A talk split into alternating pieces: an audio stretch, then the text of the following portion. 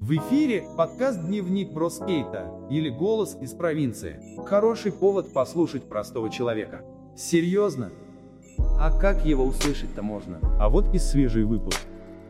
Доброго времени суток, уважаемые слушатели нашего творческого подкаста «Дневник Броскейт» или «Голос из провинции». На связи два древних города – это Великий Новгород и город Москва, столица нашей Родины. Снова понедельник, ну а это значит, что мы обсудим с вами очередную тему, которая была нам интересна за все это время. А сегодня мы поговорим о почему одни мечтают о больших городах, а живут всю жизнь своих родных, а другие куда-то все время едут, но мечтают жить в провинции. Вы знаете, это извечный житейский парадокс. Давайте же попробуем немного разобраться на эту тему. Ну, лично я начну с того, что родину, конечно, не выбирают. Мы рождаемся и живем там, где появились на свет. Исключением из правил, конечно, может быть случай, когда вы родились в семье военных, и в этой связи постоянно в пределах нескольких лет семья мигрирует от места к месту, или та же вахта, возможно смена жительства родителей по тем или иным причинам, и тому подобные приключения еще, скажем так, не вашей жизни, а ваших старших. В основном же место, на мой взгляд, определяет вас с самого рождения, о чем, собственно, говорит запись в первых документах о рождении или легендарная запись в вашем паспорте. Ребенок после появления на свет – существо милое, беззаботное. До совершенно позднего времени его совершенно не тревожит эта мирская суета. Ему хорошо, где бы он ни был, в этом ли городе, в другом ли, есть свой круг общения, свои милые детские интересы или забавная детская жизнь, которая, кстати, остается в памяти как самое светлое время. Мы же взрослые, мы заботимся от А до Я, обеспечивая это самое детство своим детям, ну и оберегаем их до поры до времени от всякого взрослого быта, забот. И это очень на самом деле правильно. Так было и так будет всегда. Спустя годы мы так или иначе взрослеем. С этого самого момента, как мы сами себя начинаем считать большими или самостоятельными, Приходят и первые, так, так сказать, проблемы. Нужно учиться быть взрослым, хозяйственником, кто-то управленцем, если хотите. Это требует от нас определенных компетенций или смелости, может быть, умения брать ответственность на себя и свои поступки. А это далеко доступно не всем, да к тому же огромное количество неких там, скажем, внешних факторов или обязательств и без того нас всех нагружает, создавая первые причины нашего, скажем так, бездействия в тех или иных моментах. Удивительно, но в современной статистике есть такой термин, как подвижность. Он определяет среднее число перемещений на одного человека или, хотите, жителя страны в год в пределах своей страны. Вообще о миграциях мы слышали давным-давно и, скорее всего, из передач о дикой природе, где какие-то гуси-лебеди, знаете, там все время улетают куда-то на юг или возвращаются обратно после той же холодной зимы. Спрашивается, зачем? Жили бы все время на юге, тепло, хорошо, а может нехорошо. Кто их там знает-то, правильно? А некоторые утки в парках, например, живут. Никто никуда не летает, сидят тут всю свою зиму, ловят хлебушек, которые в изобилии им бросают прохожие. Закрадываются некие подозрения, либо форма уже не та, чтобы тысячи километров там отмахать крыльями. Отъелся, так сказать, за лето, и что-то не взлетается. Мол, не, братва, сегодня без меня, я тут перезимую в этот разок. Давайте, счастливо. Или еще более безумная версия. Думает сидит такой гусь, это ж нужно лететь, там не пойми где жить, не пойми что делать, не факт, что будет как в прошлом году хорошо, потом все равно возвращаться так или иначе. Не-не-не-не-не. Останусь лучше до лучших времен. Ну, это шутка, конечно, но что-то общее с людьми схоже это есть, согласитесь. Так вот, как говорит статистика, Миграция в стране, она вообще не, ну, не одинаковая, имеет различные, скажем так, причины или признаки. Что в общем может заставить человека вообще перемещаться по-серьезному. То есть не так вот, а вот взять, собраться и уехать. Но это, во-первых, военно-политические причины. Примеров таких масса.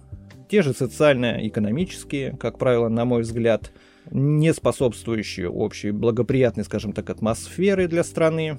Э, те же экологические бывают всякие бедствия, иные проблемы. Те же исторические или хозяйственные проблемы, такие как развитие, там, скажем, новых земель, там, отъезд на целину, я не знаю, как раньше, строительство городов или предприятий или так далее. Если поразмышлять на предмет привлекательности регионов вообще нашей страны, то статистика выделяет около 7, где-то 8 привлекательных зон. Естественно, наши столицы это Москва и Петербург, тот же Краснодарский край – Хорошо показал себя Калининградская область, Белгород, Севастополь, Крым.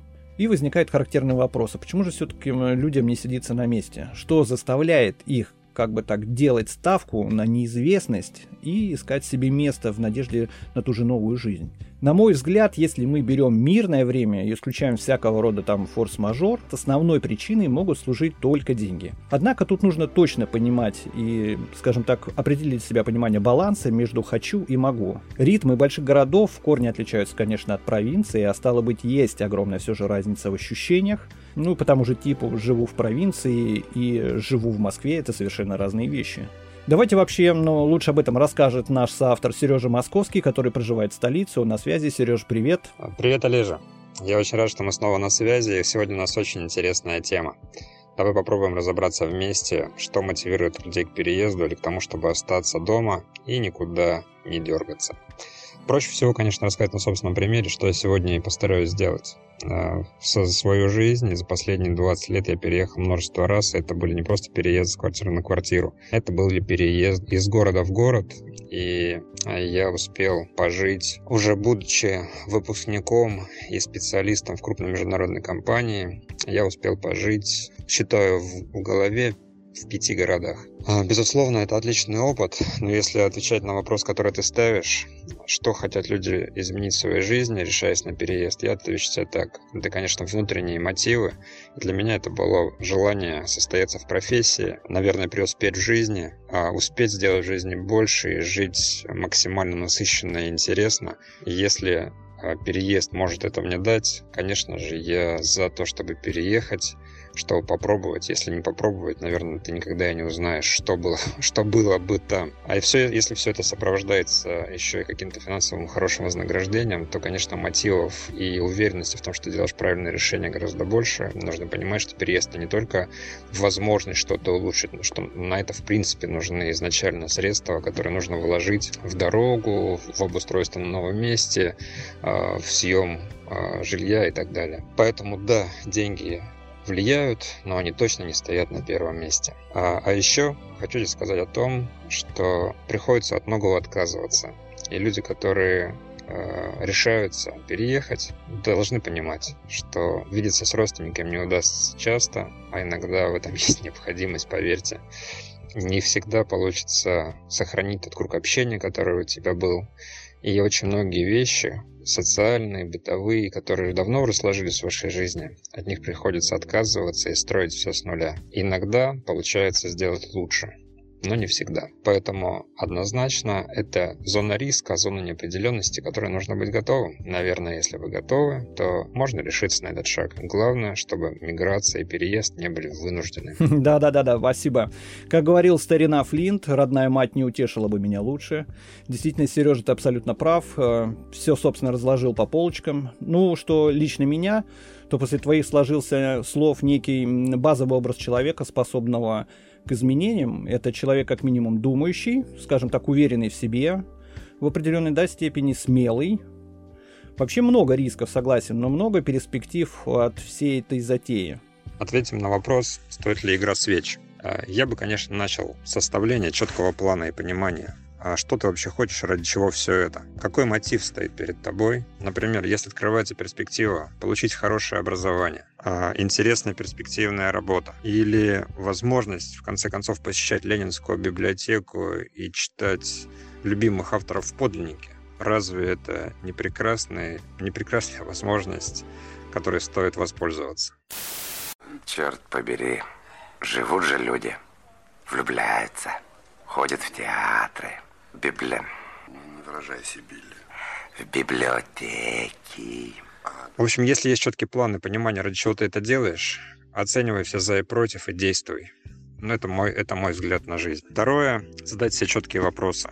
Готов ли я отказаться от привычного места жительства? От любимой булочной, в конце концов, в которую я ходил с детства и покупал один батон российский и хлеб дарницкий. И будет ли новая булочная в новом месте такая же приятная, с вкусным запахом внутри, и захочется мне в нее ходить каждый день или нет? Смогу ли я отказаться от сложившегося круга друзей, от э, социальных связей, от понимания всего окружения, которое здесь есть, и в новом месте будет ли так же комфортно и хорошо впоследствии, потому что с самого начала, естественно, комфортно не будет И это нужно тоже, тоже четко понимать. Человеку придется адаптироваться под новые условия в новой среде. И, наконец, третий вопрос, который бы я составил в этом оценочном плане. Если я отвечаю себе «да», что мне нужно будет сделать, чтобы состояться в новом месте? Работа. Конечно, нужно сейчас пользоваться возможностью удаленного трудоустройства, телефонное интервью, скайп и так далее, чтобы понять свои перспективы, возьмут меня на работу или нет. Жилье, да. А, район проживания, точно готов ли я жить в пробке или хочу ходить пешком, а, живя в старом доме, но в центре города. И, конечно, а, большие города — это большие возможности. Такая устоявшаяся клише — сможет ли там что-то добиться провинциал. Мое мнение, что провинциалы однозначно хорошо подготовлены к ежедневным трудностям. Просто ну, в большинстве своем, если они жили в каких-то особых условиях, это подготовленные к жизни ребята. И шансов на то, чтобы состояться, много. Упертые, целенаправленные ребята добиваются очень хороших результатов. Поэтому однозначно, если это провинциал, который четко понимает, чего он хочет, он добивается Э, своей цели и приживается в новом месте. Но в данном случае мы оцениваем возможность проживания после маленького провинциального города в большом мегаполисе. В последнем блоке, что бы я хотел здесь сказать, давайте просто прикинем, где дешевле и где дороже. Первое, конечно, с чего бы я начал, это жилье. И все понимают, что оно непомерно дороже по сравнению с ценником в наших родных маленьких городах. Для примера, то, что я знаю, двушка в маленьком, ну, там, моем родном городе аренда стоит в районе 12-15 тысяч рублей в месяц. В Москве сейчас такую же двушку можно снимать от 40 до 60 и выше. То же самое касается покупки. И садимся и считаем, сколько времени и месяцев мне нужно будет работать, э, чтобы заработать на нее. Или, не дай бог, э, влезть в ипотеку и за сколько я смогу расплатиться. Откровенно считаю, что это чрезмерное обременение, которое люди вешают себе на шею, беря ипотеку на 25 лет с перспективы, что вот что-то выгорит и состоится, считаю необоснованным риском, который откровенно утяжеляет физическое и, и психическое состояние человека, который на это решается.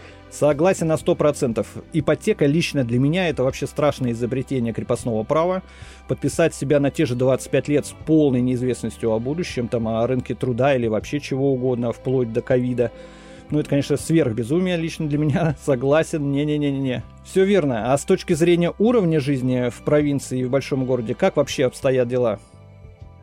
Услуги-дорого. В Москве дорого все начиная от парикмахерской, услуги риэлтора, с кем вы еще будете сталкиваться, это все, все будет стоить однозначно дорого и сильно дороже, чем вы привыкли это делать э, в маленьком городе. А сюда же я, наверное, отнесу бани, спорт и рестораны, куда мы в недавнем прошлом так любили ходить каждый выходной, пока не случилось вот это вот пандемии. И, конечно, важный аспект – это социалка, а, школы, сады, медицина. На секундочку, в России, если у тебя нет прописки регистрации, доступ в некоторые социальные учреждения для тебя будет закрыт. Например, детский сад только по прописке. И если нет, соответственно, ждите, ожидайте, а желательно устраивайтесь а, в саде своих детей, в садики частные, ну, с ценником примерно от 50 в месяц. Поэтому э, реальность прописки и не временная регистрация, подчеркиваю, прописки в данном случае критична.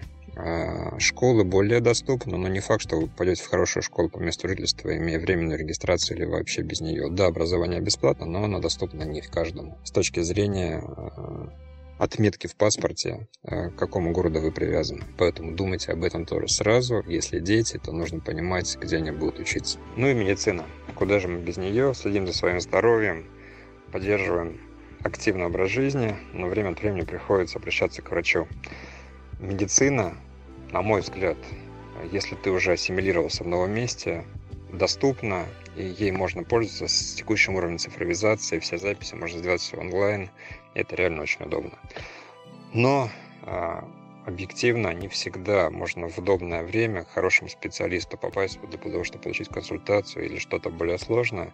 Поэтому э, платные клиники однозначно есть, они, они, их много, и можно подбирать специалиста узкого профиля, и это важно, но нужно быть готовым за это платить деньги, и ценник может быть и 3, и 5, и выше за один прием. Поэтому вы того, стоит ли игра свеч? Да, стоит, если ты этого хочешь. Да, стоит, если ты к этому готов, и да, стоит, если ты об этом мечтаешь.